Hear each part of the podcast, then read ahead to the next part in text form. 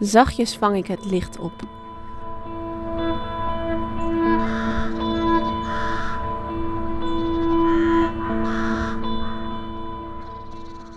Corinne ontmoet God vaak zomaar. Dan staat ze op het balkon en kijkt ze de nacht in.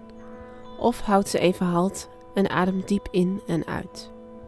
Ik weet inmiddels dat het er niet om gaat dat ik dichter bij God kom. Mijn leven lang heb ik een sterk verlangen naar God gehad. Als kind werd ik door God aangeraakt.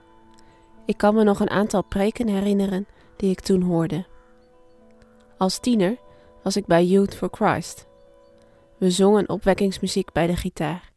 Ik leerde stille tijd te houden en hardop te bidden in de groep. Ik ging ook naar Taizé en werd er enorm door geraakt dat God zomaar bij je kan komen. Ook al vond ik Taizé met zijn kaarsen toen ontzettend rooms. Ik ging theologie studeren om uit te zoeken of God bestaat. Ik dacht, dan weet ik dat maar gelijk. Op een gegeven moment kregen mijn kritische vragen de overhand. Ik vroeg me af, is er dan niets dat Gods bestaan legitimeert? Een vriendin die culturele antropologie studeerde, vertelde me dat religie niet ongezond is voor mensen, maar hen met rituelen helpt om fasen in hun leven door te komen. Dat werd voor mij de eerste bouwsteen en van daaruit bouwde ik mijn geloof weer op, al bleef ik die kritische vraag aan de kant houden. Als predikant kreeg ik het voorrecht het leven van mensen te mogen delen op bijzondere momenten. Ik deed en doe er veel geloof aan op. God werd vanzelfsprekender en kwam dichterbij. Na 20 jaar ging ik de opleiding voor geestelijk begeleider volgen. Tot mijn verbazing bevorderde het lezen van teksten uit de mystieke traditie mijn geestelijke weg enorm.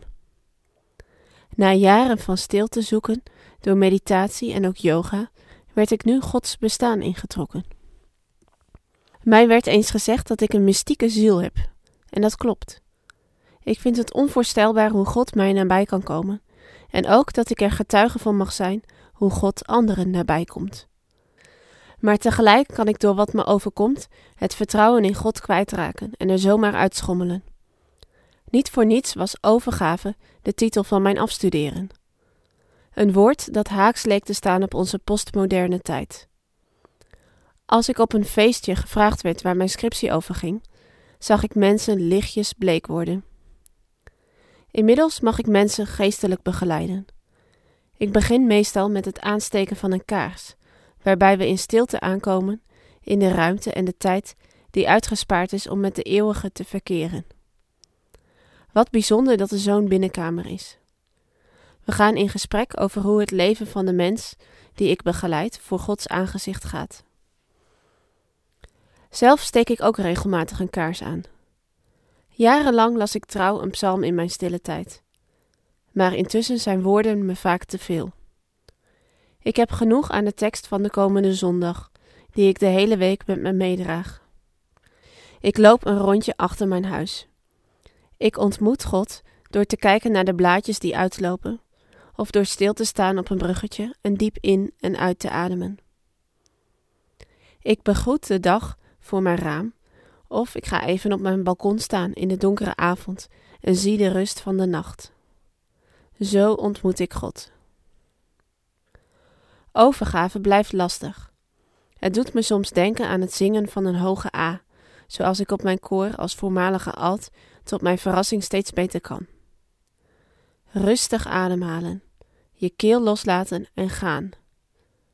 Zo is het ook met overgave aan de eeuwige. Maar zo graag houd ik de controle.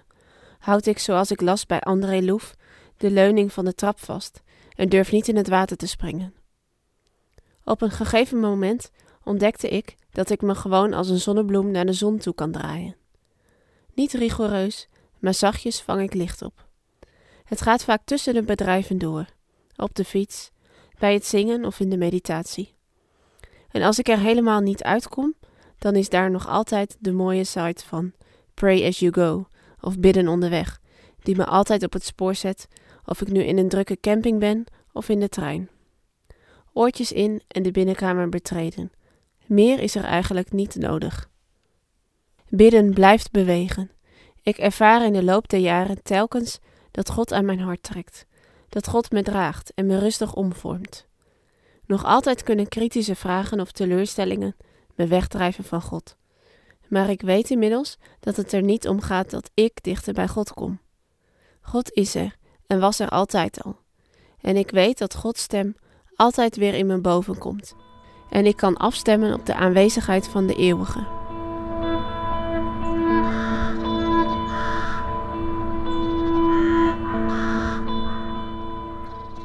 Corinne Groenendijk is predikant in Krimpen aan de IJssel en geestelijk begeleider. Ze schreef de brochure Afstemmen op de Eeuwige.